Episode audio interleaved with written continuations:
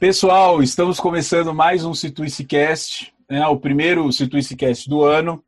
É, e a gente está reunido aqui para falar de um tema bastante importante. Na verdade, é, todo mundo tem acompanhado o que tem acontecido entre o Irã e os Estados Unidos, uma nova, né, é, e não surpreendente, vamos dizer assim, tensão no Oriente Médio. É, e a gente está aqui reunido, né? Tá, estou eu, né, Luiz Gonzaga, a Lívia, o Nakamura, o Tiagão, para fazer um, uma abordagem desse problema, né, um pouco é, diferente no que diz respeito da explicação das estruturas dessa crise, não só dessa crise que está rolando aí, é, mas também de várias crises que acontecem recorrentemente no Oriente Médio e em outros lugares do mundo. Tá? Por quê? A gente vai é, abordar esse problema é, a partir do petróleo e da guerra.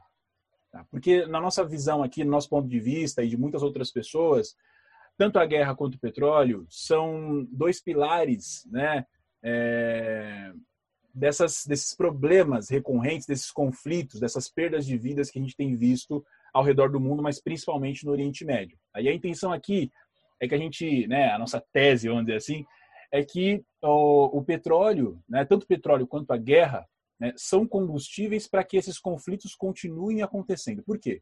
O setor petrolífero, né, ele é muito lucrativo, há muito tempo ele é muito lucrativo. Né? A gente é dependente do petróleo em vários sentidos. A gente é, usa o petróleo para várias coisas diferentes. E o petróleo, né, assim como o uso de combustíveis fósseis de uma forma geral, causa uma série de crises ambientais, né, ao mesmo tempo que ele é lucrativo. Tá? Então, assim, obviamente, um setor lucrativo como esse né, é, vai ter uma atenção toda especial, né, enfim, é, a promoção né, de conflitos para que esse setor continue girando economicamente, gerando lucros, ela está estruturada, né, e também a partir da guerra. A guerra hoje ela é, né, os conflitos, eles são causados por conta dessa busca, né, de prospecção de petróleo, essa busca né, das empresas petrolíferas que têm um grande poder de lobby hoje no mundo, né, enfim, e, e também a própria guerra, né, mas no sentido de que a guerra é um setor econômico importante. Então, a gente vai tentar trabalhar esses dois, essas duas ideias, para a gente poder depois no final falar um pouco mais sobre o Irã, falar sobre o que está acontecendo, trazer informações sobre a região, mas partindo dessas, dessas desses dois pontos principais, tá? Então, é, a gente pode começar pelo petróleo. E aí, gente, petróleo, o que, que, que a gente pode é, falar, começar a falar sobre isso, sobre essa, esse setor né, econômico tão importante hoje no mundo? Aí? Eu, eu acho que a gente pode começar tentando entender primeiro como que é classificado o petróleo. Porque quando a gente pensa em petróleo, a gente pensa que o, o, petróleo por si só ele já é valioso, já tem a sua aplicação. Mas nós temos algumas formas de classificar o petróleo e elas são importantes para a gente atribuir o valor a ele. É, para a gente classificar, para começo, sim, para a gente entender como, como é feita essa classificação, é, existe uma tabela no qual é determinado um grau chamado API. Esse grau API ele é calculado numa fração da densidade do petróleo em relação à densidade da água. Uh, isso medido numa temperatura de 60 graus Fahrenheit. Tá? O, o petróleo ele pode ser considerado um petróleo leve, médio ou pesado. O petróleo leve, na escala API, ele chega, ele tem que ser maior que 31,1, tá? Aí ele é considerado um petróleo leve.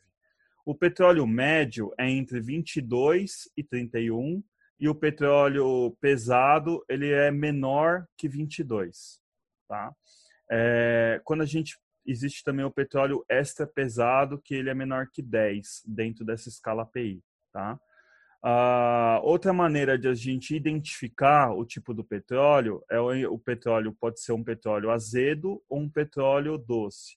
O petróleo azedo tem alta quantidade de enxofre, o enxofre é um gás de efeito estufa bastante importante assim e indesejado no petróleo.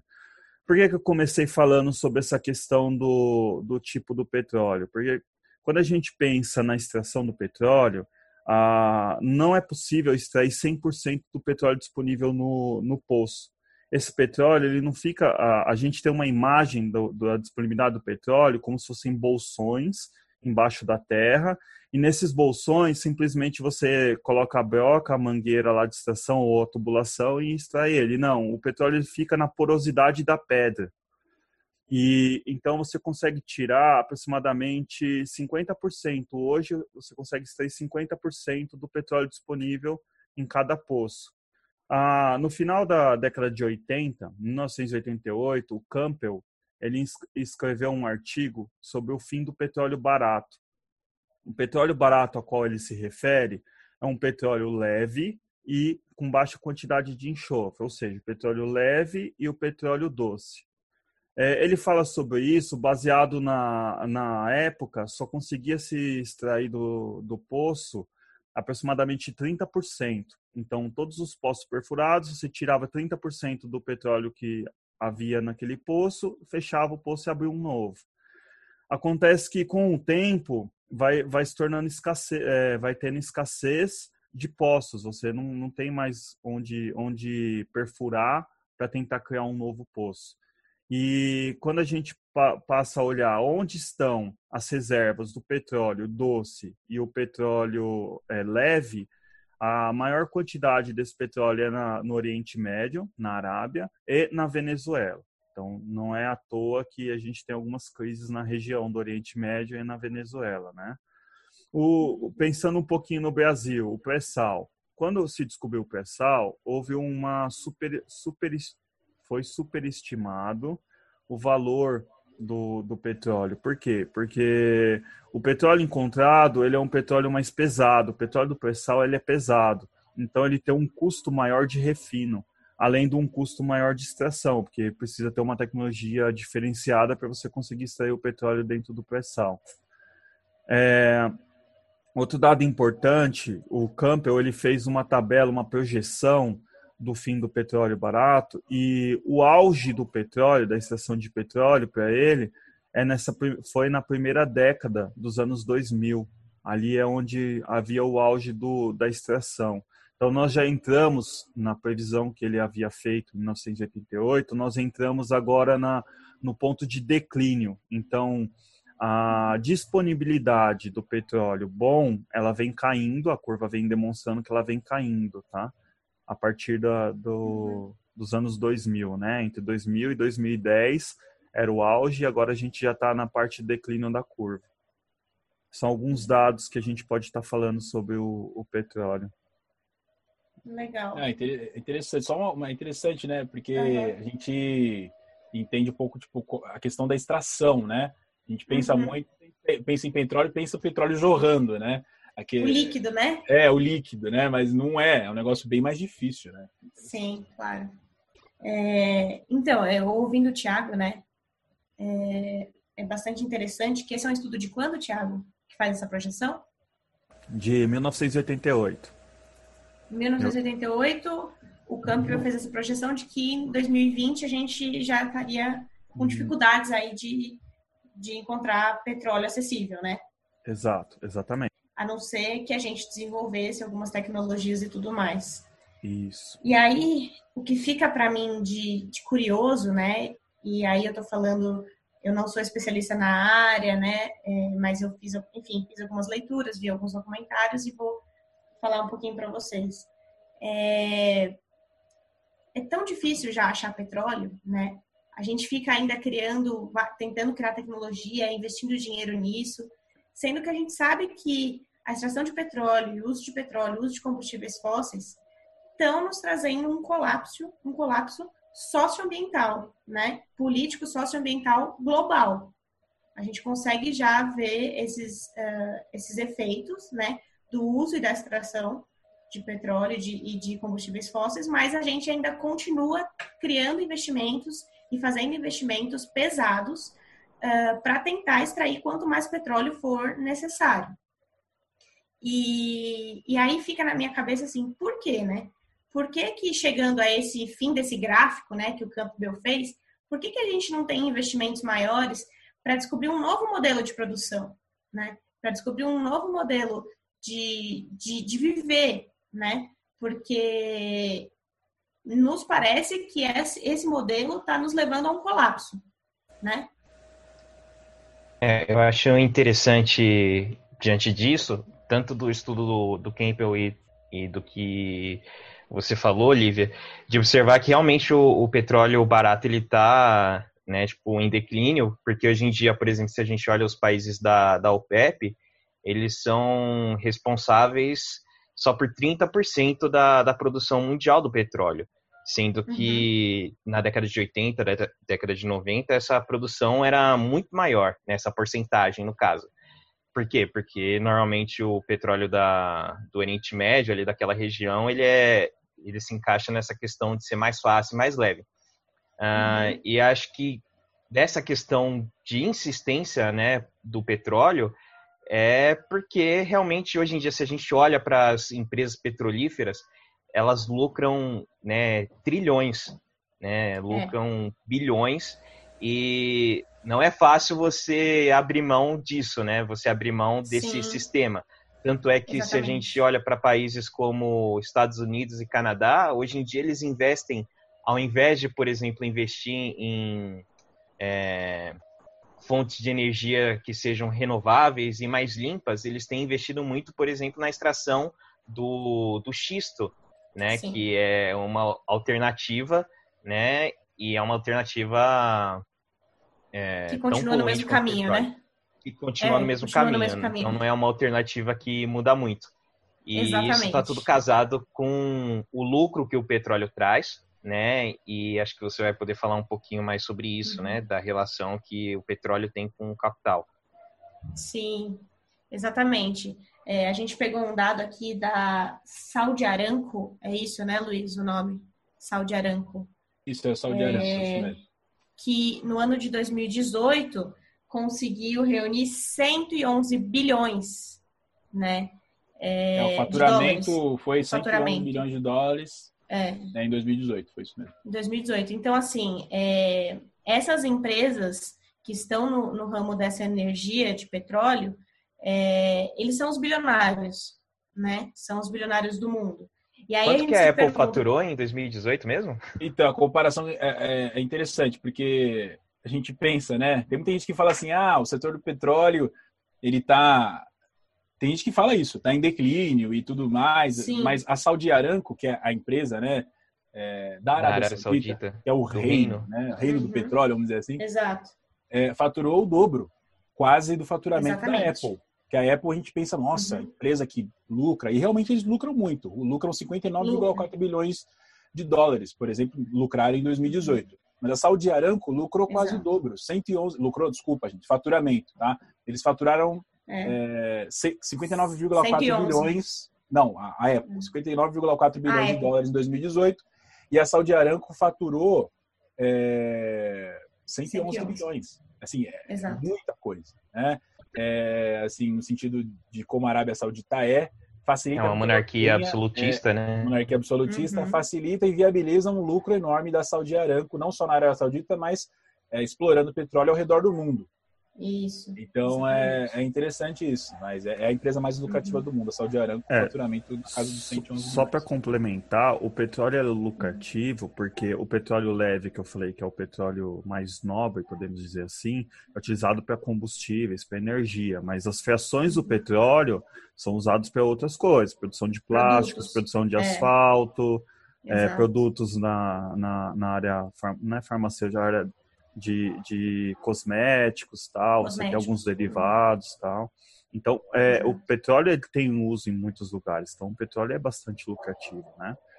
Quando eu quis dizer Exato. é que existe uma, uma definição, existe o petróleo mais valioso, que é esse petróleo leve, que é usado para combustíveis, que é um petróleo mais nobre, e ele é mais raro, e por isso também há, há esse controle que o Luiz falou sobre a produção, sobre a, a, a oferta né, do produto no mercado, para também ter um controle sobre o preço. E, e a, re, a região onde detém esses postos, que detém esse controle, é aquela região lá dos Emirados Árabes e, e a Venezuela, né? É, é, interessante isso daí que você falou, e acho que casa com essa questão do lucro e dos bilionários, porque realmente, quando a gente pensa em produção é, de petróleo, a gente vai ver, por exemplo, que a Arábia Saudita é, é responsável por uns mais ou menos 6% da produção é, total de petróleo do mundo, uh, e ela produz milhares de barris por dia.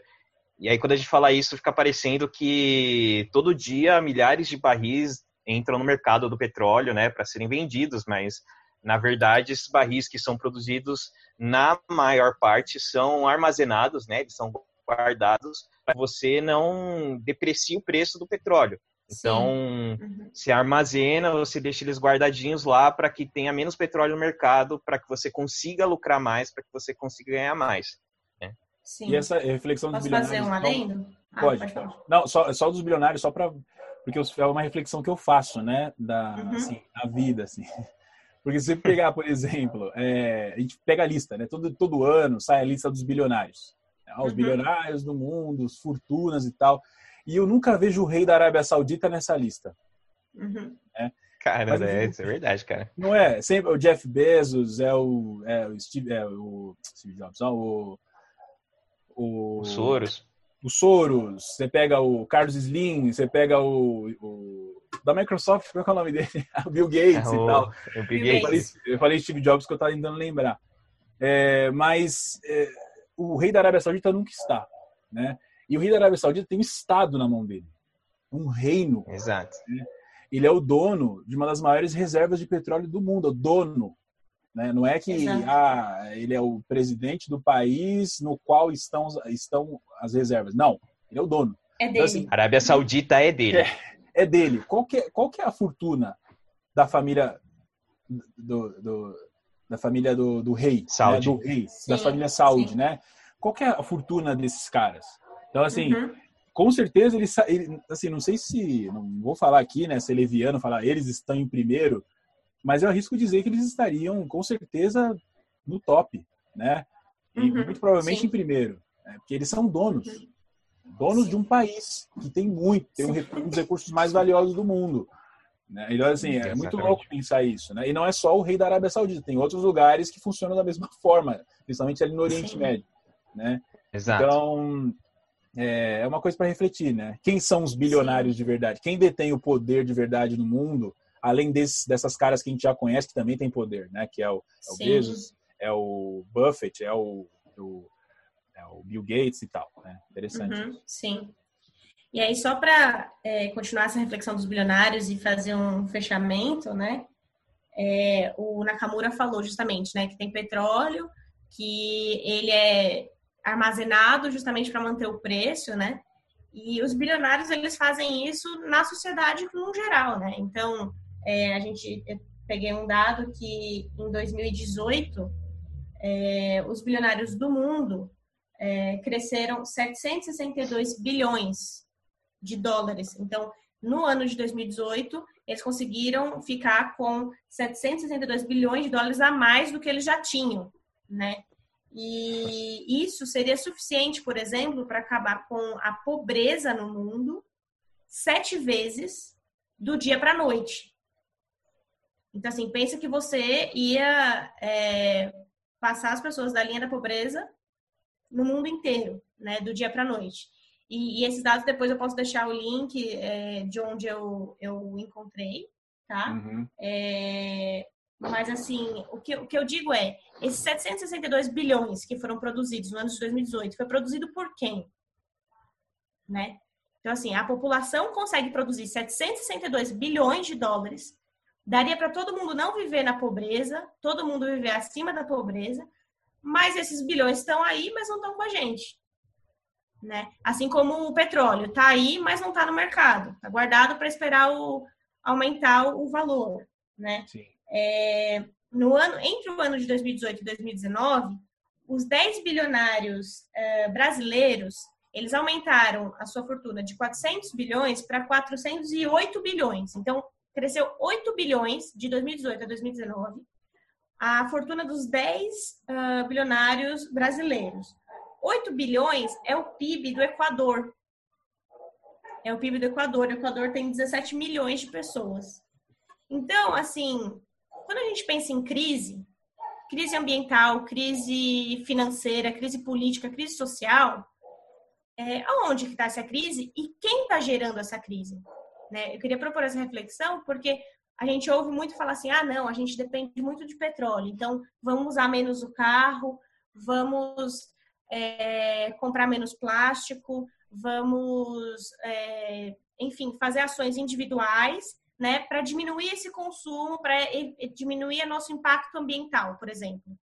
Tudo bem, é um hábito interessante, acho que é legal as pessoas se envolverem, mudarem os hábitos, mas quem de fato está causando essa crise ambiental sociopolítica não é quem anda de carro, não é quem deixa a torneira da, de água aberta quando está escovando o dente, não é quem compra plástico, né? E essa essa moça que eu assisti o, o, o, o vídeo, ela traz essa reflexão, né? Que eu vou deixar para vocês. Aí é uma colunista da Carta Capital. É, ela traz essa reflexão, assim, que quem de fato está destruindo e causando guerras e causando crises de propósito, porque isso é muito lucrativo, né? E por que não há medidas para que essas pessoas, esses bilionários, não parem de causar essas crises, né? Eu... Então, por exemplo, Sim. só, só para fechar, não, por exemplo, não é, não existe é, um limite de fortuna, né? Então, não existe uma regulamentação. Olha, você pode acumular até aqui. Não, eles podem acumular até quando eles quiserem, explorando a natureza e o ser humano, o quanto eles quiserem, né? E aí as pessoas falam assim: ah, não, mas esses bilionários, eles são importantes para a sociedade porque eles têm fundações, eles têm institutos, são filantropos, que vão ajudar, que pensam no meio ambiente, porque eles estão fazendo um carro elétrico. Sabe? Assim, o carro elétrico é ótimo, legal, diminui o uso do petróleo, mas ele continua é, assentado na mesma definição de progresso que a gente tem atual, que é o progresso de acumulação, né? Acumulação deles, né, em de cima da gente. Reprodução do capital, né? Você de reprodução do, do capital, lucro e tal, enfim. E consumo, né? Se você, e consumo, e consumo, baseado no consumo, né? Exato. E se você for colocar no, na, na, internet é, bunkers, bunkers construídos por bilionários, não sei se vocês já viram isso. Não. Não, não vi. Bunkers são casas enormes, mansões enormes são construídas no subterrâneo e elas têm uma estrutura sustentável a ponto de garantir a sobrevivência desses bilionários, dessas famílias, durante 10 anos, caso aconteça um colapso ambiental. É igual aquele, então, assim, Olivia, é igual aquele filme, já assistiu 2012? Não assisti. no final tinha as barcas lá e tal. É uma, é uma anomalia, é uma anomalia. É uma alusão é. Ao que realmente, é, é, assim, é um filme bem, o pessoal fala, ah, é um filme que só de efeito especial e tal. Eu achei o filme que realmente, né, o que ganha ali o filme é o efeito especial. Mas eles fazem uma reflexão interessante, porque na crise, né, quem na crise mesmo, né, não naquela crise, né, do mundo acabando e tudo mais, mas na crise, numa guerra, por exemplo, né, de proporções mundiais e tudo mais, quem vai ter poder para se proteger de Exato. fato são os bilionários. Não são os Exatamente. milionários não são né, a classe alta aqui que acha que é rico, né? A classe não. média alta. Não, são os bilionários. São os Esses bilionários. vão se proteger, né? E, enfim.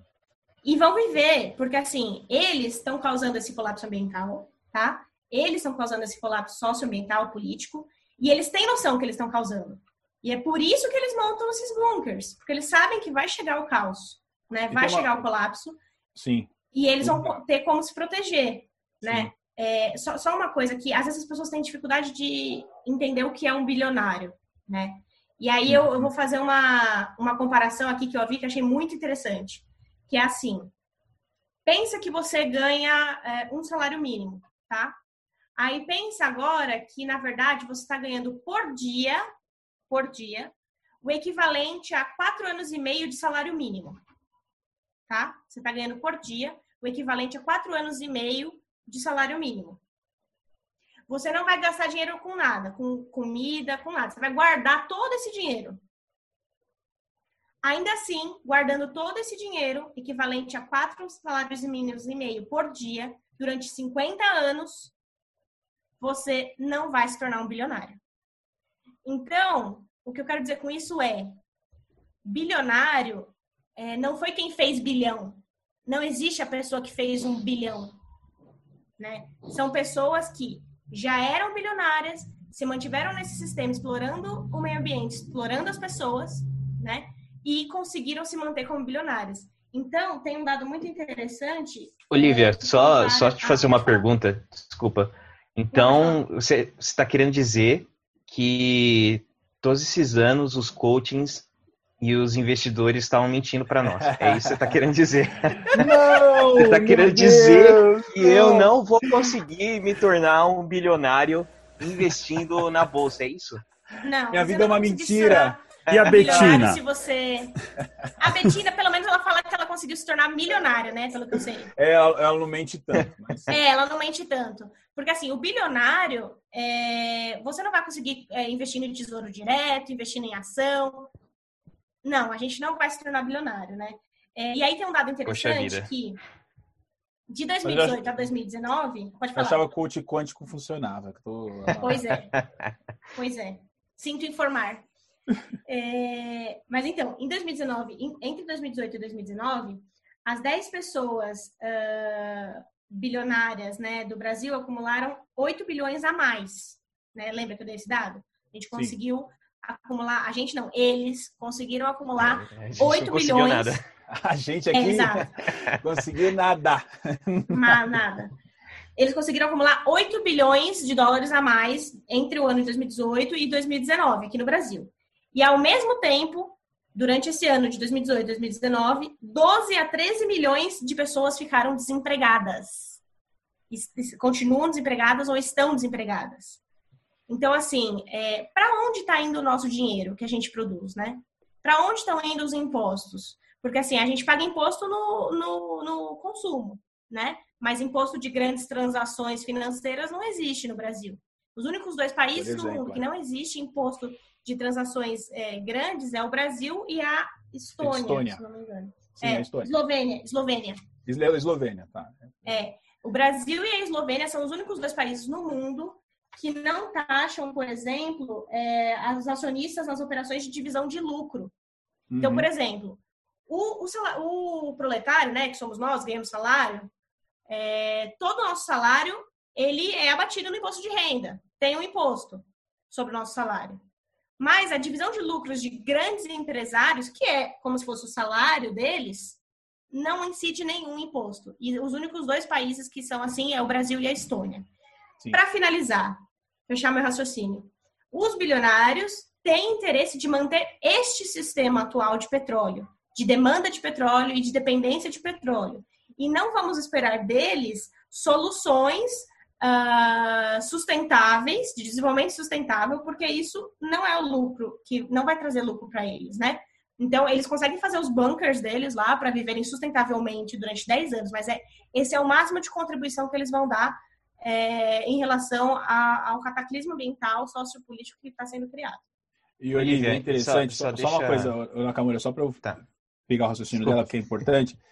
Não, tudo bem, tá tudo bem. É, Você falou, por exemplo, né, os bilionários, a gente estava falando do petróleo, né, e aí a gente come- começou a falar dos bilionários e tal. Eles têm, muitos inter- eles têm muito interesse, né, nesse sistema que a gente vive hoje, que é baseado no consumo de combustíveis fósseis, tendo o petróleo como um dos principais combustíveis fósseis que a gente consome, né? E aí a pessoa vai falar, ah, mas você pega a lista dos bilionários e bilionários e tal, é, o primeiro lugar é o Jeff Bezos, o segundo lugar é o Warren Buffett, sei lá, o Carlos Slim, e eles são Aham. empresas que não têm nada a ver com o setor energético e tudo mais. Primeiro, né, é, na lista dos mais ricos do mundo, sempre tem né, os caras né, que são donos de empresas que trabalham diretamente com a, a exploração de petróleo. Sim. Segundo, em segundo lugar, a Microsoft, por exemplo, ela vende né, produtos, né, vamos dizer assim, quaisquer que sejam, para diversos setores diferentes, principalmente, inclusive os setores energéticos. Tá? Uhum. E também os setores de guerra, né, sistemas, softwares e tudo mais. Sim. Então, é, e estou falando assim, né? A Amazon também, né, militarmente falando, né, tem acordos com grandes empresas do setor energético e tudo mais. Então, assim, de toda forma, né, quando a gente pensa em petróleo, em guerra, né, todas as grandes empresas do mundo, em alguma medida, lucram com esse sistema Exato. estabelecido Exatamente. seja a Microsoft, seja a Amazon, seja né, a Saudi Aramco, né, que explora o petróleo de fato, né, seja a Taurus, é, que, que é uma empresa muito menor, mas que é uma empresa do ramo militar que a gente conhece um pouco mais, enfim. né. é, mas é interessante, estava falando dos bilionários, eu tive uma reflexão aqui, uma, uma citação né, de um bilionário, que já citei duas vezes aqui, que é o Warren Buffett, né, que é do setor uhum. financeiro. E ele tem uma citação que é muito interessante e que mostra como a cabeça né, dos bilionários funciona, é, que é muito diferente da cabeça da classe média, a classe média alta que se acha rica, ou dos milionários mesmo que se acham ricos, né? Tipo uhum. Chiquinho Scarpa, porra, Chiquinho Scarpa, o Conde. Esse cara não é bilionário, né? Esse cara não, não tem o poder que o, o, rei da Arábia Saudita tem, mas nem 0,005% do poder que esse cara tem. Uhum. O Warren Buffett tem uma, uma frase muito interessante que é a seguinte: ele fala assim, a luta de classes existe e nós estamos ganhando. Ele falou isso. Ele falou. Assim, nós estamos ganhando a luta de classes. Assim, é, ponto. Né?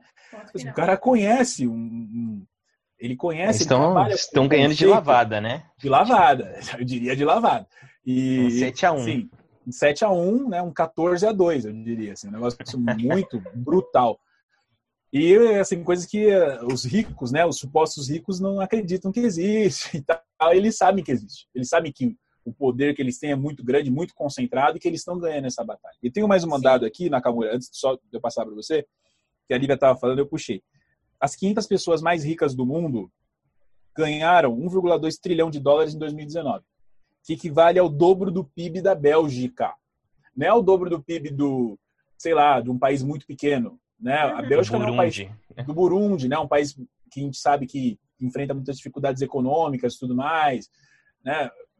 Do Togo, por exemplo, não, é um ou da, da mesmo de um país latino-americano pequeno, tal, é da Bélgica. A Bélgica é um país que tem, né, estrutura. pelo menos é considerado um país que tem uma estrutura, um país que tem influências, né, ali na, na, na, União Europeia e tá um peso, né, econômico uhum. importante, uhum. além de ter colonizado, enfim, infelizmente aí muitos países e tal.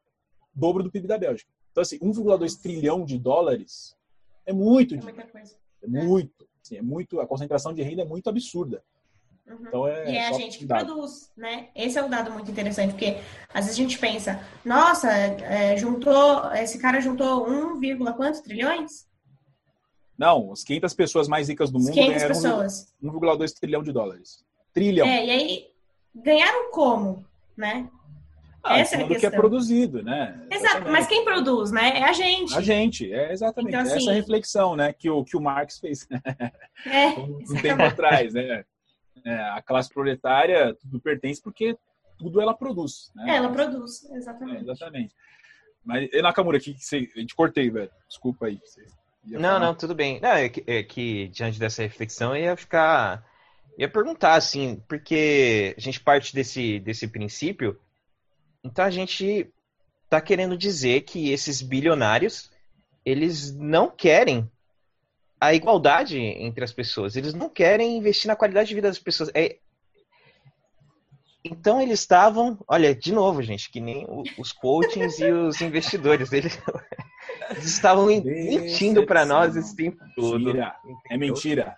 Mentira. Quando, quando as pessoas falam do, do espírito, né, espírito, né? Negócio místico. O espírito da mãe invisível do Adam Smith, né? É, é. Dos grandes investidores, que eles vão melhorar a qualidade de vida para todos nós, então. Né? Mas de, de fato é tudo... místico, né? É místico.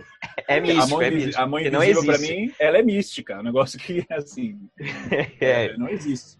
Mas só aproveitando. Então é. Eu vou puxar aqui. É, a, a, gente falou do petróleo, né? A ideia é realmente falar primeiro do petróleo, depois a gente fala né, da questão é, que eu vou abordar agora, que é dos gastos militares, para a gente entender que são dois setores importantes pra, para a compreensão da crise que a gente está vivendo lá. A gente está vendo, na verdade, não vivendo, né? Estamos, estamos vivendo em menor que... escala, mas quem está vivendo mesmo são os iranianos, né? Eles e... são interdependentes, né? A guerra e o petróleo estão sempre estão, se estão correlacionados. Então, eu tenho alguns dados aqui de gastos militares para vocês verem é, a importância né, desse setor hoje na economia mundial. É, primeiro, um, um, só para a gente fazer a comparação, né? A gente pega petróleo, por exemplo. A gente tem uma lista aqui, eu peguei uma lista da, da revista Exame aqui, é, tem dados de 2018 do valor de mercado em dólares das empresas, das 15 maiores empresas, que exploram petróleo no mundo, enfim.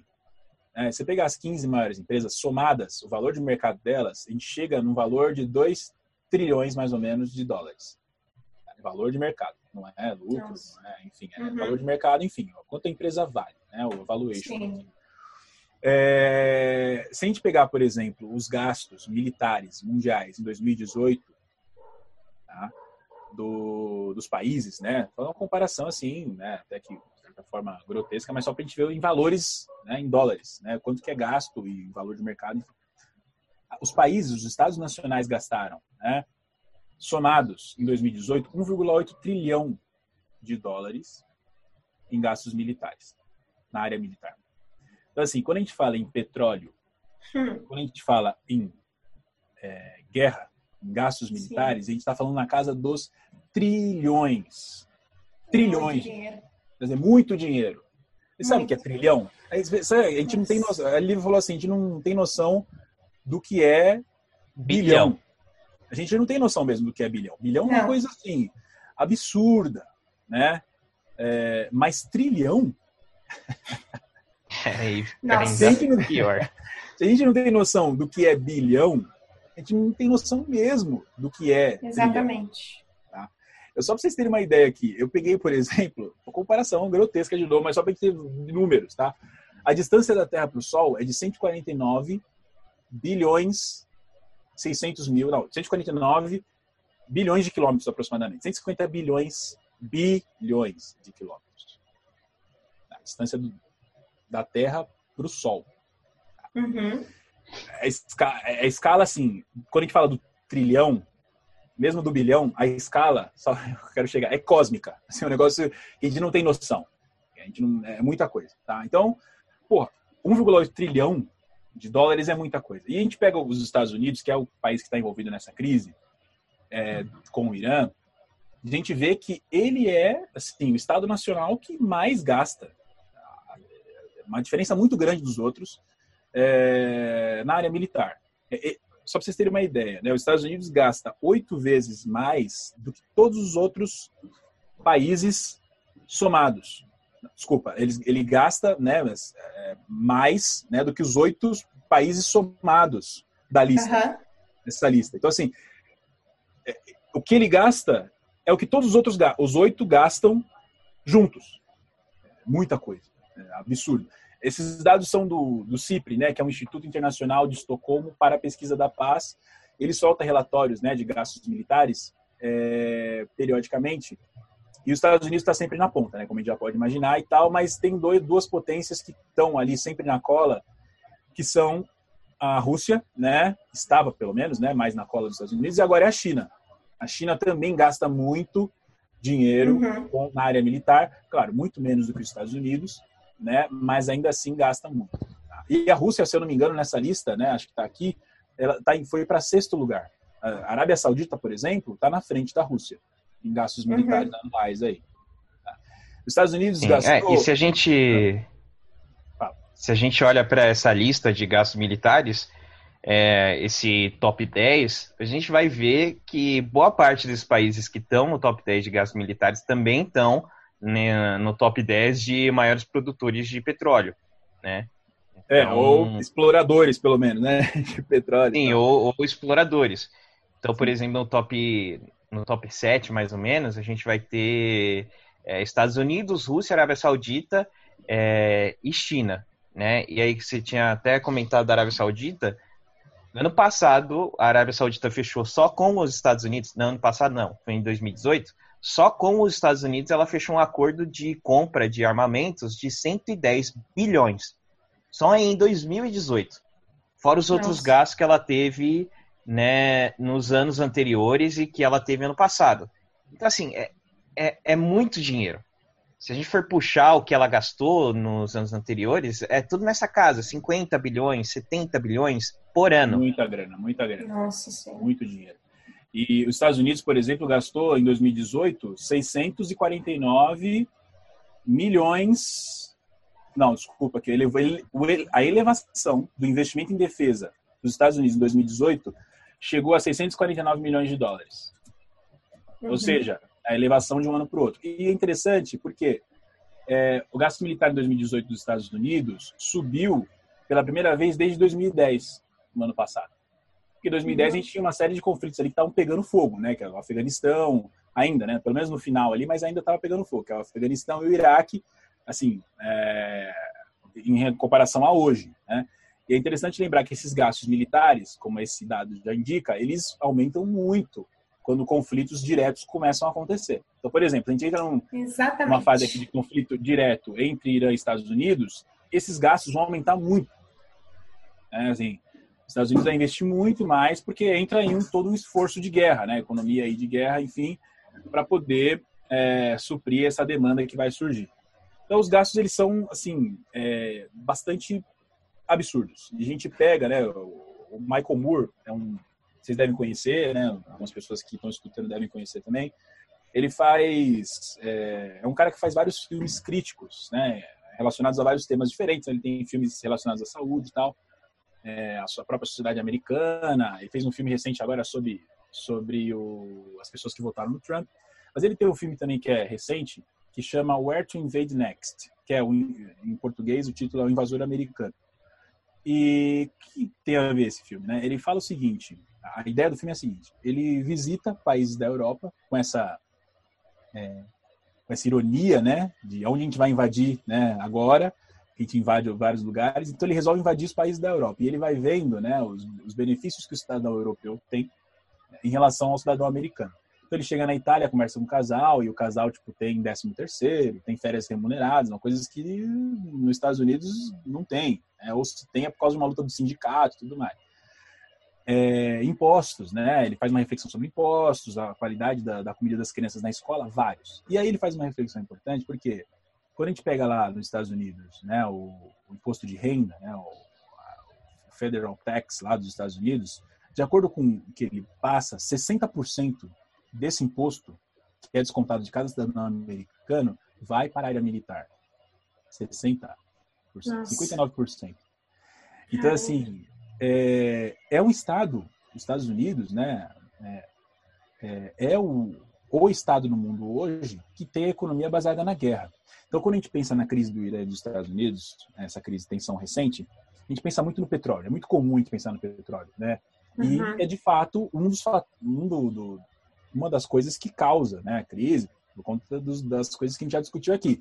Mas uma reflexão que é importante a gente fazer é que a guerra, por si só, tá, é, é, é um fator muito importante né, quando a gente pensa em lucro, quando a gente pensa em faturamento, quando a gente pensa em lobby. Né? Então, a guerra por si só já é um motivo para ter guerra. Porque se você tem uhum. guerra, você gira uma economia inteira. Ou melhor, quando você tem guerras, você gira a maior economia do mundo. Porque sem o setor militar, a economia dos Estados Unidos entraria em crise. Uma crise assim absurda. Uhum. É, porque é muito dinheiro que eles gastam nisso. Então, a gente tem, como eu falei, né, a China, a Rússia investindo, mas assim, absurdamente, tá? Mas temos os Estados Unidos e os seus investimentos é, na área militar. E aí tem uma é, questão. Acho que. Desculpa, estou é, falando, só, pux... só emendando aqui. Eu acho que só, só puxando isso que você falou, é, quando a gente fala de, de investimento, é, se investe porque se ganha, né?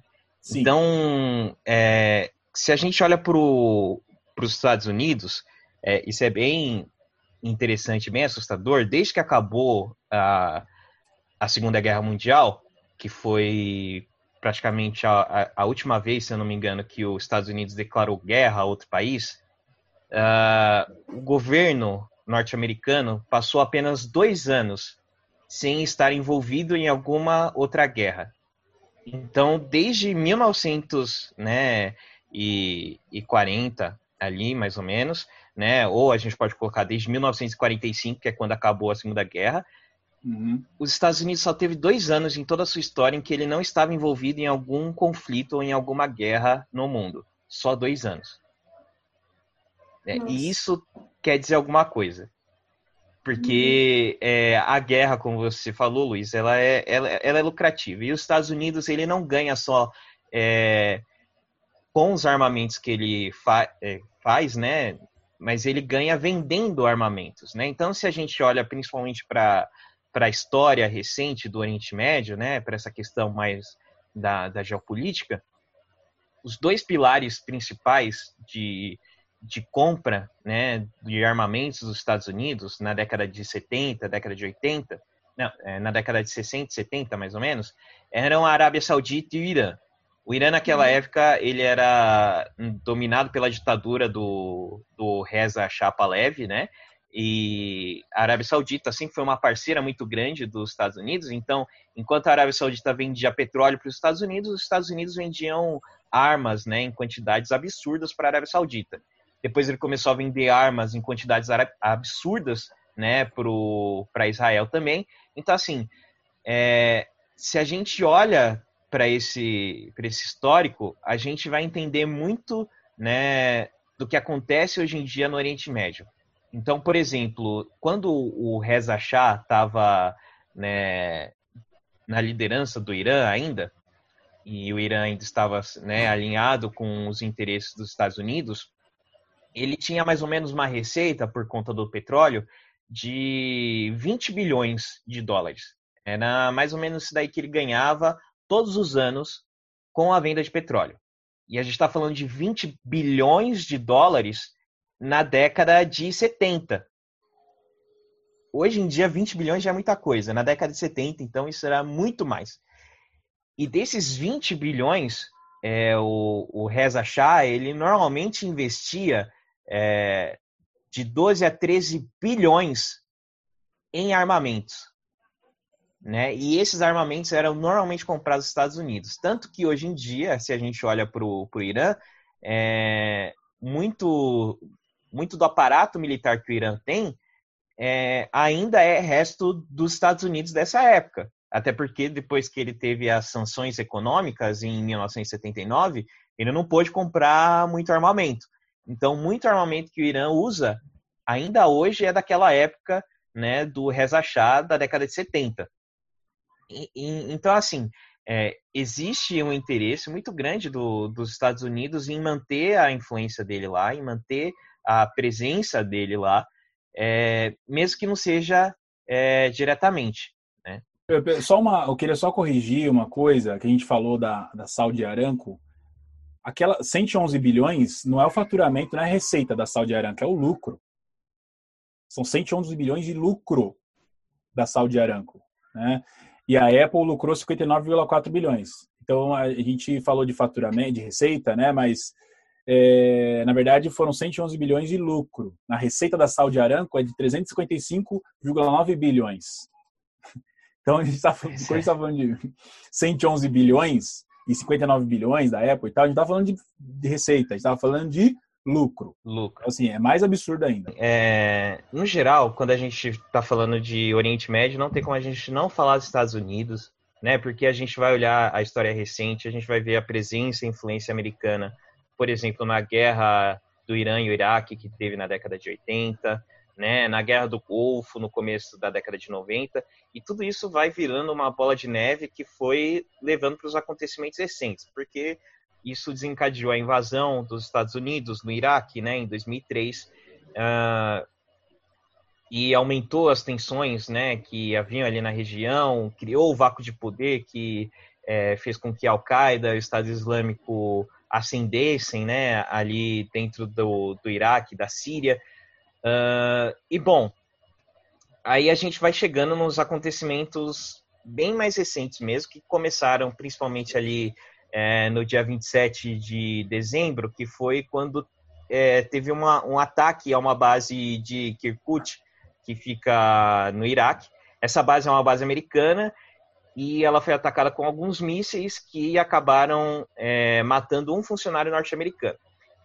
No dia 29 de dezembro, o governo americano falou que ia retalhar esse ataque e ele retalhou. Então, o que, que ele fez? Ele atacou é, duas bases do, do Hezbollah, ou que supostamente eram do Hezbollah, é, no Iraque e na Síria. E esse ataque causou cerca de uns 30 mortos. Uh, e o que aconteceu depois desse ataque? No dia 31 de dezembro, bem na noite, próximo da virada do ano ali, é, um grupo de manifestantes no Iraque invadiu parte da, da embaixada norte-americana em Bagdá, né? Então eles invadiram a parte da embaixada, tocaram fogo em tudo. E no dia primeiro, logo no dia primeiro, Trump falou que ele também é, ia reprimir esse tipo de atitude, porque ele não podia aceitar esse tipo de coisa. Bom, a repressão veio no dia 3, quando os Estados Unidos bombardeou né, o, o Iraque, e nisso acabou matando o general da força né, da Guarda Revolucionária Iraniana, que é o Qassem Soleimani.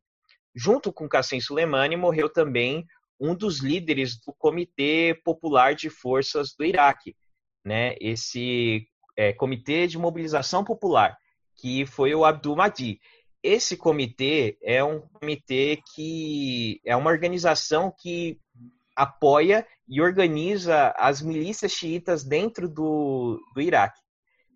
Uh, e, bom, é, quando a gente fala de xiismo, a gente vai ver que o Irã é o maior país do mundo com população xiita. E. um dos países que vem logo depois do Irã, do Irã é o Iraque, porque 60% da população é, iraquiana é xiita. Então, a partir daí, a gente já começa a ver que é, existe uma ligação muito forte é, entre Irã e Iraque. E quando os Estados Unidos faz isso, quando os Estados Unidos assassina o, o Soleimani, ele está abrindo precedente para aproximar o Irã e o Iraque, que até algumas décadas atrás eram inimigos geopolíticos, né? Apesar desse é, dessa aproximação cultural, ah, até porque na década de 90, né, o Iraque estava sobre, o, sobre o regime do, do Saddam Hussein, e o Saddam Hussein, ele, no governo dele, né, é, você tinha muitos sunitas, que são uma vertente oposta ao xiismo dentro do Islã, e o Saddam Hussein fazia parte do... É, fazia parte do partido Ba'ath, que é um partido mais secular e que também faz oposição ao xiismo. Enfim, é, aconteceu tudo, toda essa questão é, e a crise foi se, se intensificando, né? Tanto que alguns dias depois, né, o Soleimani e o Abdul Mahdi, né, que é o líder do, era o líder do comitê de mobilização do Iraque, é, depois que eles morreram, no dia 5, né, o Irã anunciou que ele ia quebrar né, as medidas que ele tinha é, com o acordo nuclear. Lembrando que os Estados Unidos, quando Trump assumiu a presidência é, em 2018, os Estados Unidos saiu do acordo nuclear, acordo nuclear que tinha feito ainda na gestão do Obama em 2015. Então, mesmo assim, o Irã ainda continuava no acordo nuclear, mas depois que o Soleimani é assassinado, ele decide que ele não vai mais é, respeitar as medidas que estavam colocadas no acordo, né? E no dia 7, ele responde o ataque, é, o ataque norte-americano em solo iraquiano, atacando duas bases iraquianas que tinham tropas norte-americanas no dia 7, né? Mas o interessante disso tudo é que os Estados Unidos, é que o, a inteligência iraniana é, avisou tanto o governo iraquiano quanto o governo norte-americano de que eles iam atacar, né? Tanto é que nos Estados Unidos, o, o anúncio que o Trump fez no dia 8 é de que nenhuma vida foi perdida. Apesar das bases terem sido muito danificadas, ninguém morreu. É, no Irã a narrativa é diferente, porque eles falam que eles conseguiram matar os terroristas norte-americanos que estavam nessa base iraquiana, mas uhum. é, o que se sabe é que, pelo menos por parte do governo norte-americano, é que ninguém morreu. E o que, que isso quer? O que, que isso demonstra? O que isso significa? É, significa que a partir de agora é muito difícil que haja uma escalada das tensões, ainda mais, e que cada um desse, desses países, né, que os Estados Unidos e o Irã, vão começar a criar essa guerra de narrativa é, cada um favorecendo o seu lado. Então, o que, que o Irã vai admitir daqui para frente? Que ele foi capaz, né, em certa medida, de responder à altura daquilo que os Estados Unidos fez É, e os Estados Unidos vai falar que ele conseguiu combater um dos piores terroristas que existiam no mundo, que é, no caso, o Soleimani. Uhum. Né? Mas aí cada um dos dois vai tentando ganhar a sua influência é, geopolítica. Então, por exemplo, no, no dia 8, se eu não me engano, o parlamento iraquiano votou é, para que as tropas é, norte-americanas deixassem o Iraque. Né? Porque é aquele negócio, quando você mata o líder de um país estrangeiro, né, em solo de outro país, que foi o que aconteceu, porque Soleimani saiu do Irã, foi para o Iraque e os Estados Unidos matou Soleimani no Iraque. Quando você faz isso, você está infringindo é, algumas várias regras no direito internacional, né? Então, o parlamento iraquiano votou para tirar, é, para que as tropas americanas se retirassem do seu território. Uh, é claro que isso não tem um efeito legal, mas tem um efeito muito simbólico que é o Iraque dizendo que ele está cansado da ocupação norte-americana e que ele quer uhum. ver as forças norte-americanas fora dali. É, se elas forem sair ou não, é, isso a gente só vai conseguir é, ver nos próximos meses. É difícil que eles saiam agora, mas isso abre um precedente de aproximação ainda maior é, entre Irã e Iraque. E se a gente olha né, para a guerra do, do Iraque em 2003, quando você derruba Saddam Hussein, cria esse vácuo de poder, além de dar espaço para organizações terroristas, você também deu espaço para uma aproximação do governo iraniano com o governo iraquiano, porque o principal empecilho até então era o próprio Saddam Hussein. Quando você tira ele da uhum. jogada, você tira também é o principal adversário que o Irã tinha dentro do Iraque. Então, uhum. ano passado, o Intercept né, e o New York Times, eles vazaram vários documentos que agora estão sendo chamados de Iron Cables, que mostram a influência é, iraniana dentro do governo iraquiano, desde a guerra do, desde a invasão americana, né, ali entre 2004 e 2003, até hoje. E que desde lá ela só tem crescido. E com essa crise que agora está se instalando, não só entre o Irã e os Estados Unidos, mas entre o Iraque e os Estados Unidos, essa influência iraniana é, vai aumentar muito mais. Né? Então, apesar das sanções que os Estados Unidos vai impor ao Irã a partir de agora, por causa de, disso tudo que aconteceu, é, o Irã, querendo ou não, sai de certa forma fortalecido, porque ele vai estreitar os laços que ele tem com o Iraque. Uhum. Ele já tem estreitado os laços que ele tem com a Síria no combate ao Estado Islâmico e, consequentemente, é, se aproximando da Síria, ele se aproxima também da Rússia, né? Que são aliados geopolíticos muito importantes ali naquela região. Então, assim, é, tudo isso é, reflete que existe um conflito muito grande de interesse. Os Estados Unidos uhum. matou o Soleimani porque ele queria, é, principalmente, uh, enfraquecer a influência iraniana na região. Até porque, assim, quando ele sai do acordo nuclear, uh, ele sai sozinho, os Estados Unidos. Os outros países que fazem parte do acordo, que são os países do Conselho de Segurança, né, China, Rússia, Inglaterra, é, o Reino Unido, no caso, França, mais a Alemanha, eles continuam no acordo nuclear. Uhum. Né? E com o acordo nuclear, é, você abre o precedente de tirar as, as sanções econômicas que o Irã tinha. Né? Uhum. Apesar de agora os Estados Unidos querer retomar, é, esse período entre 2015 e 2018 representou um crescimento muito forte da economia iraniana e da influência do Irã né, sobre os países da região. E o que, que isso acaba é, gerando? Acaba gerando uma insegurança dos Estados Unidos e da influência norte-americana na região, e acaba, acaba gerando uma insegurança para outros países como a Arábia Saudita, que é um, um, um rival do Irã, do Emirados Árabes e de Israel, que são um dos três principais aliados dos Estados Unidos ali no Oriente Médio. Posso fazer uma pergunta, Nakamura? Pode. Eu vou fazer uma pergunta rapidinho. É, então, o que você está falando é que esse ataque dos Estados Unidos teve um objetivo que foi diminuir a influência do Irã naquela região, mas que talvez é, não vai ter esse efeito, uma vez que se tirou um inimigo entre Irã e Iraque e eles podem, de novo, como foi da outra vez, se reaproximar.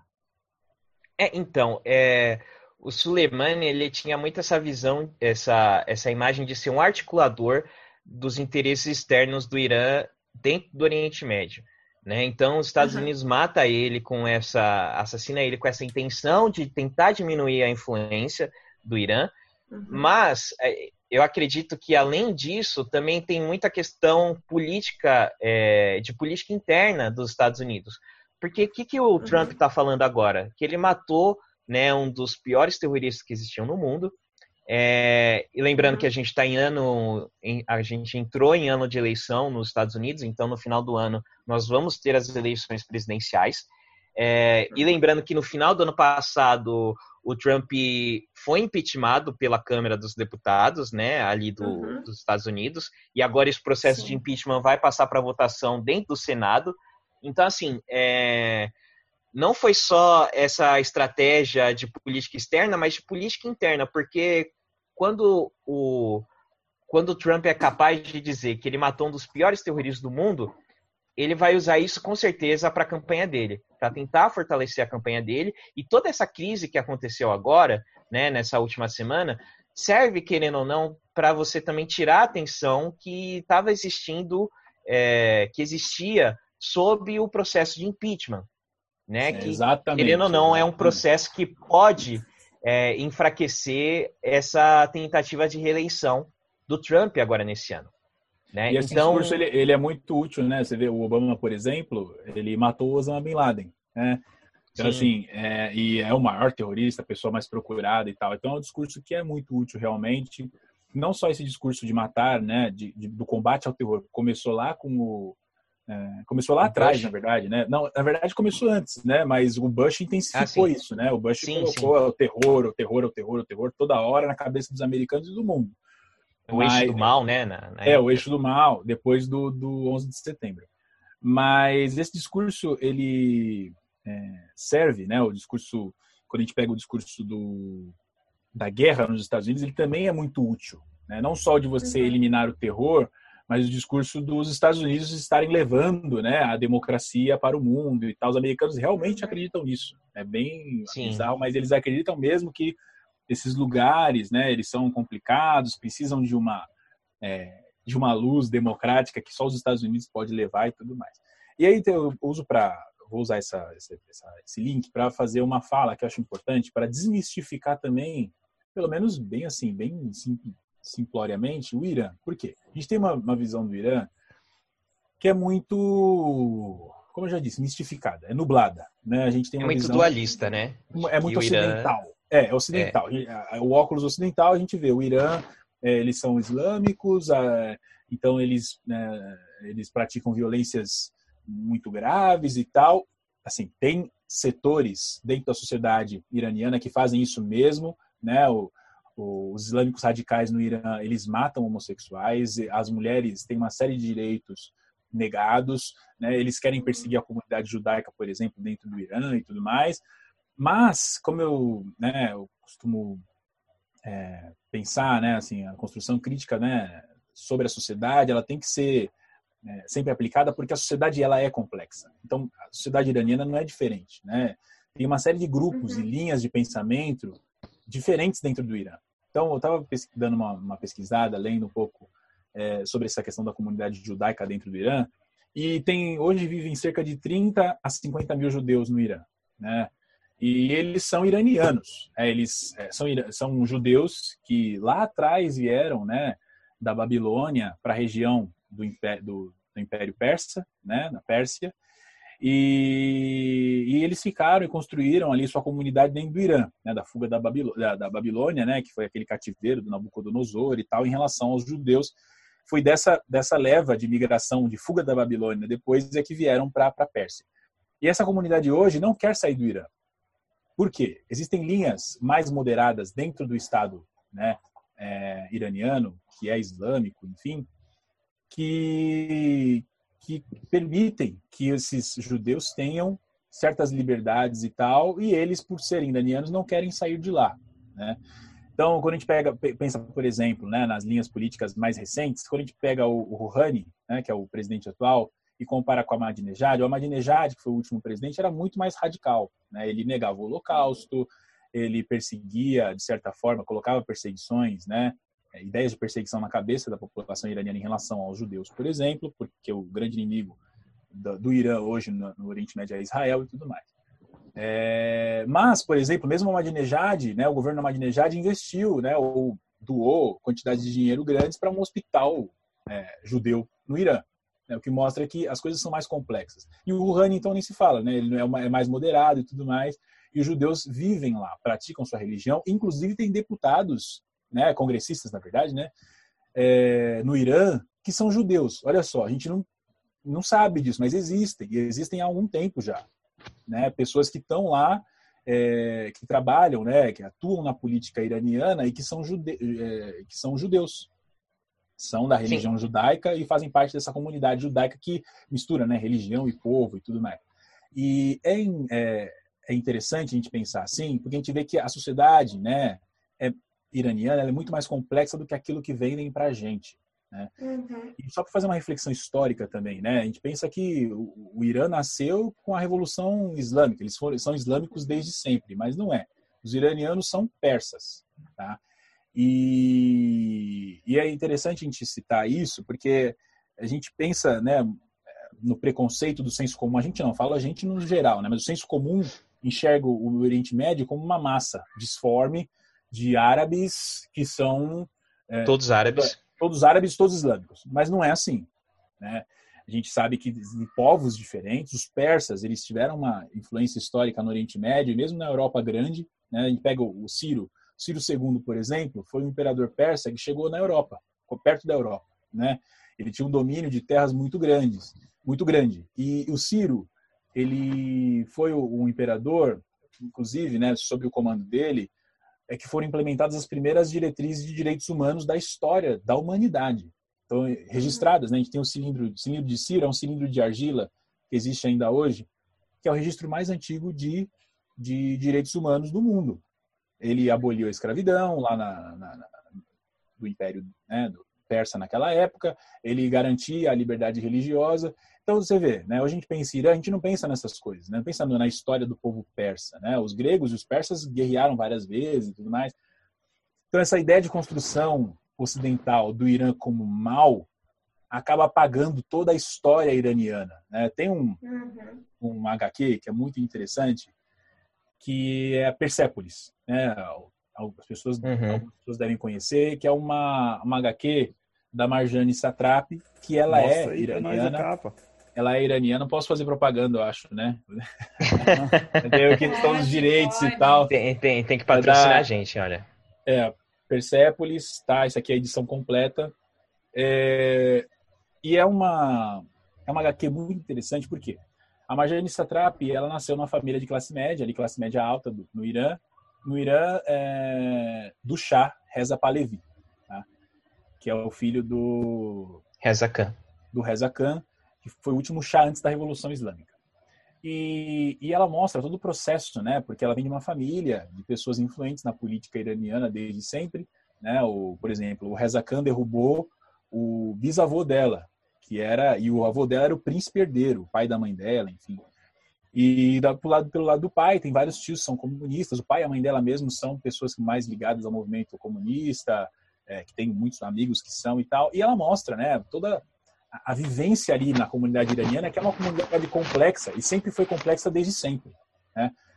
O, na época do Shah, né, o Pahlavi, por exemplo, a aproximação com o Ocidente trouxe uma série de, de, de aspectos da cultura ocidental para dentro do Irã, muito mais do que existia antes, que foram foi uma, uma, uma, uma onda quebrada com a Revolução Islâmica. E a, e a, a Marjane Satrapi mostra muito isso, né, da perseguição né, que, que o Shah fez em relação aos comunistas, mostra que a Revolução Islâmica que aconteceu em 1979 não era uma revolução, é, não foi uma revolução somente, né, assim, a tomada de poder foi islâmica, mas a revolução contra o Shah envolveu uma série de outros setores né, uma série de outros grupos sociais, na verdade, inclusive. Ela foi geral, né? Foi de toda a população. De esquerda. É, foi. Então, e depois que os islâmicos assumiram, eles perseguiram os comunistas, mataram, prenderam e tudo mais, inclusive familiares e amigos dos pais dela. E, e é uma HQ muito interessante porque ela mostra é, o Irã como uma sociedade complexa, como as sociedades são.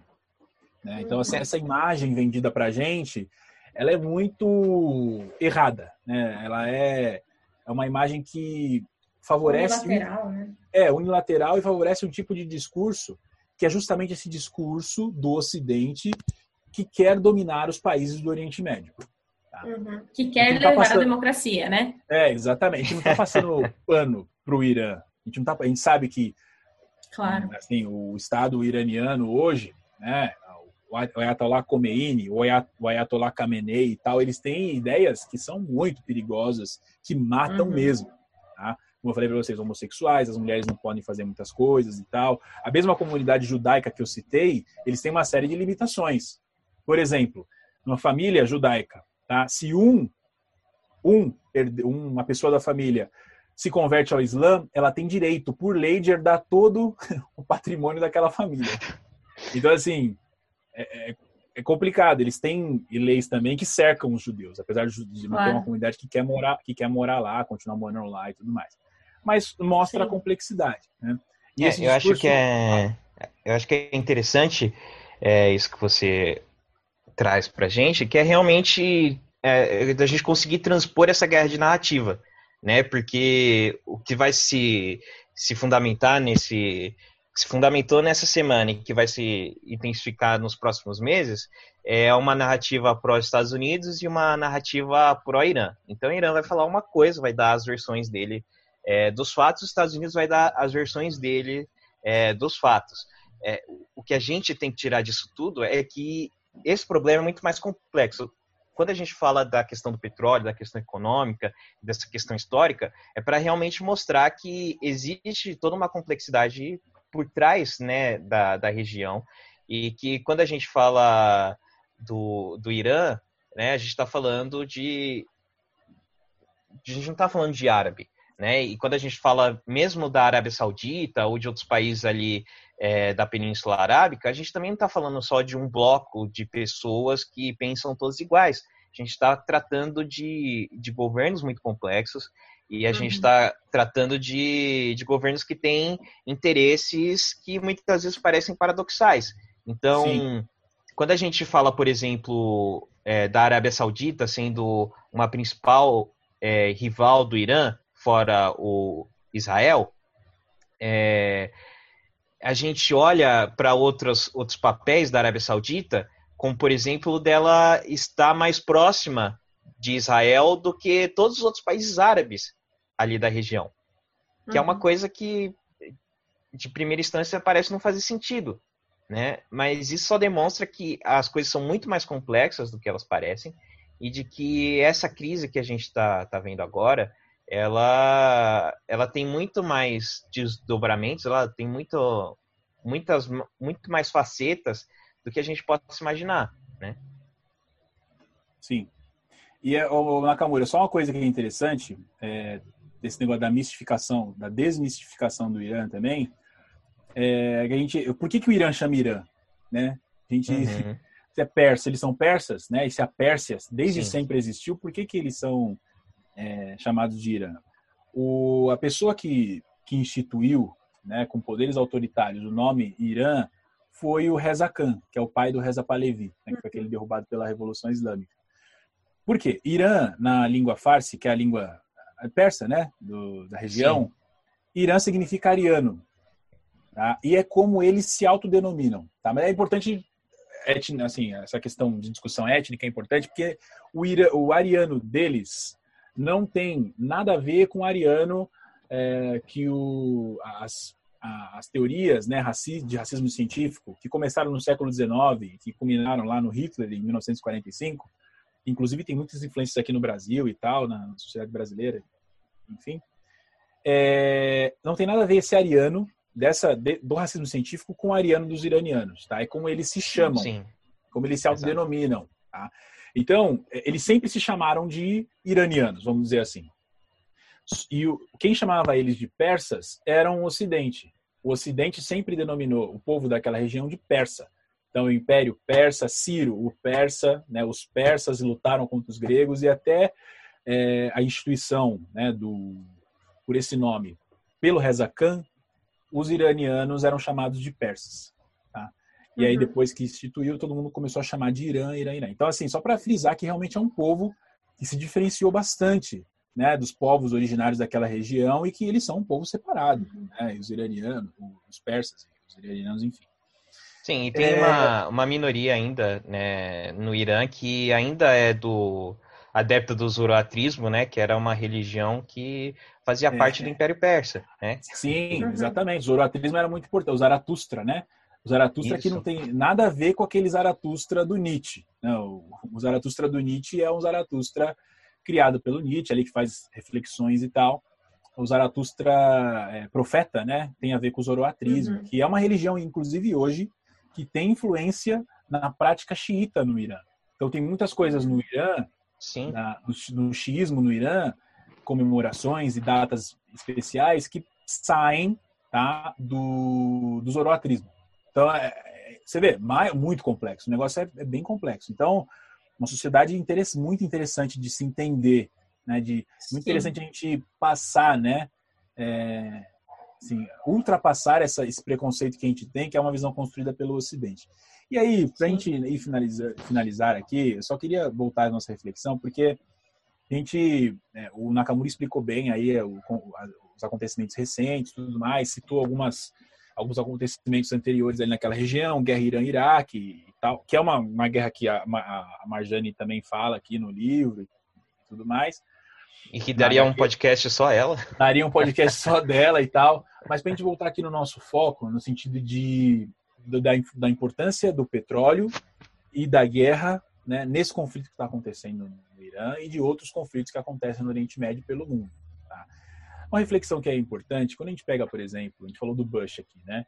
É, o Bush é, foi o presidente né, que, que teve ali que lidar com a situação do 11 de setembro. Né? E a gente sabe, que também dá um outro podcast e tal, a gente sabe que depois do 11 de setembro a guerra ao terror começou. Né? Então, é, foi uma propaganda muito bem feita, teve o Patriot, é, o ato patriota lá, enfim, foi uma legislação bastante complicada aprovada nos Estados Unidos contra o terrorismo.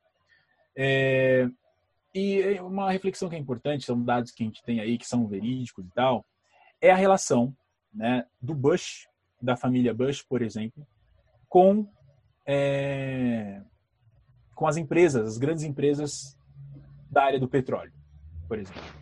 Tá? Então, por, o, o, pai do Bush foi presidente também, né? o George W, o George H. W. Bush. Né? Tem o George Bush, é, o, George o pai Bush George pai. filho. É o Bush pai. Bush pai é Bush. É mais fácil. E, pra vocês terem uma ideia, né? o Bush pai, depois que ele deixou de ser presidente, o... ele foi consultor na Arábia Saudita do Carlyle Group, né? que é um grupo que, inclusive, explora petróleo, a principal atividade dele é energética e tudo mais.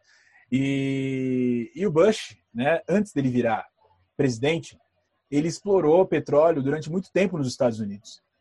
Ele teve empresas né, que faliram. não soube. Apesar do pai dele ser presidente dos Estados Unidos, ele não conseguiu. E mostra uma incapacidade inata assim dessa pessoa.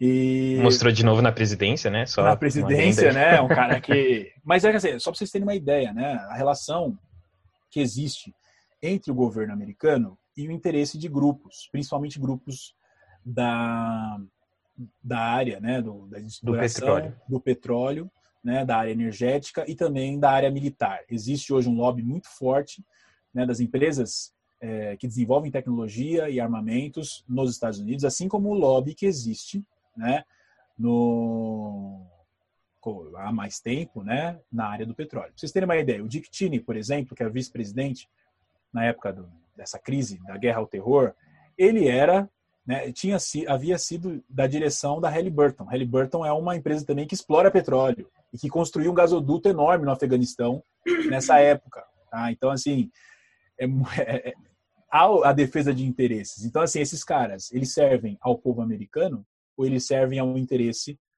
né, dessas empresas, ou ele serve o interesse da, do, da família Saudi. Porque a família Saudi, a Arábia Saudita, joga dinheiro na economia americana. Os bancos americanos têm um trilhão de dólares sauditas. Né? Então, assim, é muito interessante a gente pensar nisso, porque aí a gente né, pode até casa muito com o nosso tema aqui, porque realmente né, a defesa dos interesses é, da guerra e do petróleo, do lucro da guerra e do lucro do petróleo, são institucionais nos Estados Unidos. O Estado americano ele defende os interesses desses, os interesses desses grupos, sim, porque os grupos que estão no poder nos Estados Unidos estão vinculados com os grupos diretivos das grandes empresas da área do petróleo e da área uhum. armamentista. Ah, posso então, só deixar uma, uma questão para vocês aí, só para a gente refletir nesse, nesse final? É, o reino da Arábia Saudita ele é de maioria sunita, né? E dentro do sunismo, né, que é uma vertente do Islã, a gente tem a vertente dos wahhabitas, né? Ah, os wahhabitas eles são é, bem ultraconservadores, né, e são bem fundamentalistas. E foi através do wahhabismo que surgiram a Al-Qaeda e o Estado Islâmico, né, também conhecido como Daesh. E a, a família Saudi, né, entre a década de 90 e o começo desse século, ela é sabido que ela financiou né, tanto a Al-Qaeda quanto o Estado Islâmico. Né? Ainda assim, né, de 20 anos para cá, os Estados Unidos bateu recorde atrás de recorde de venda de armas para a Arábia Saudita, né, para a família Saudi, né, e continua comprando petróleo da família Saudi. Então, assim, apesar de ser um dos um maior produtor de petróleo do mundo, ele continua comprando petróleo saudita. Então, assim, por quê? Né? Se, se os Estados Unidos está tão compromissado com a democracia, com a liberdade, né, e com todos esses valores que todos nós defendemos aqui, uh, por que é que ele continua vend... por que é que ele continua vendendo, né? É, e por que é que ele continua financiando o reino da Arábia Saudita? Sim. É, é então fica, é questão, fica essa reflexão. É, fica a reflexão, né? A gente vê que o tem uma assim é, uma, é, um tema tão ah, complexo esse né das relações aí é, a partir do relações políticas e geopolíticas a partir do 11 de setembro é, que, que, se direcionam para essa discussão que a gente quer fazer aqui né de guerra petróleo né lucro de guerra lucro de petróleo e os conflitos que existem hoje.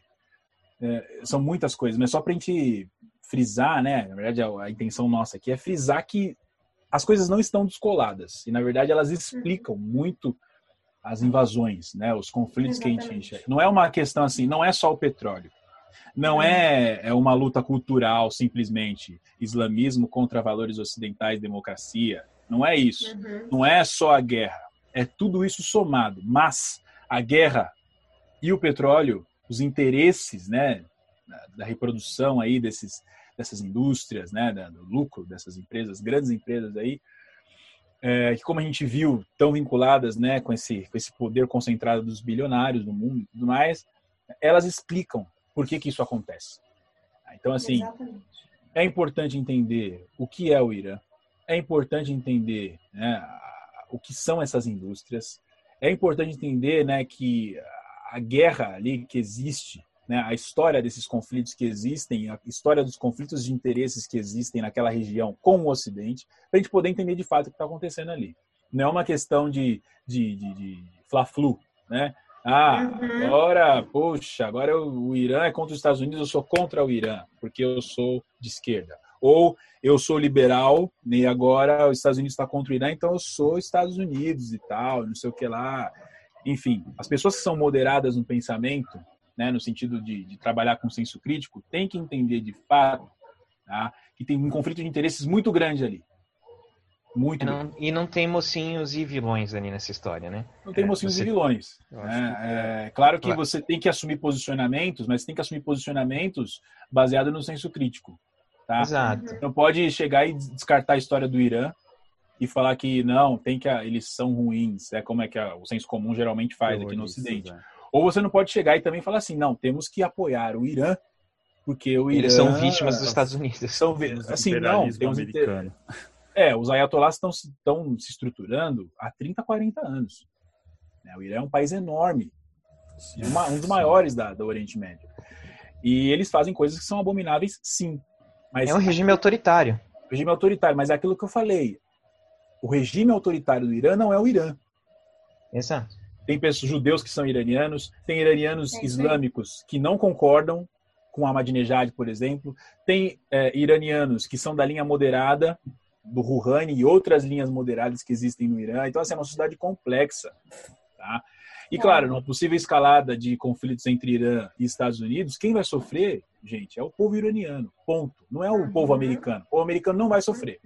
Porque quem morre mais nessas guerras são as pessoas que moram no Oriente Médio, porque as guerras acontecem lá. Tem um ataque terrorista que acontece no Ocidente? Tem. Tá? Por conta de grupos terroristas que surgem, como o Estado Islâmico, como a Al-Qaeda e tudo mais, tem. Mas os maiores, as maiores vítimas, por exemplo, tá, dos ataques terroristas são os próprios muçulmanos. E, as maiores vítimas estão... desses conflitos são as pessoas que moram no Oriente Médio. Então, desse conflito especificamente, vão ser os iranianos. E a gente sabe que os iranianos, como eu tentei frisar aqui, é, assim, é um povo complexo.